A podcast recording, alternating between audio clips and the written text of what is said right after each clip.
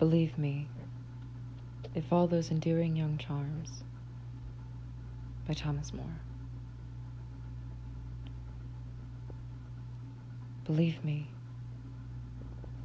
if all those endearing young charms which I gaze on so fondly today were to change by tomorrow and fleet in my arms like fairy gifts fading away, thou wouldst still be adored as this moment thou art.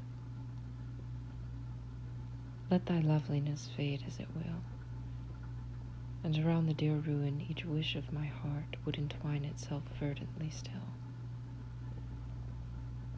It is not while beauty and youth are thine own, and thy cheeks unprofaned by a tear, that the fervor and faith of a soul can be known, to which time will but make thee more dear.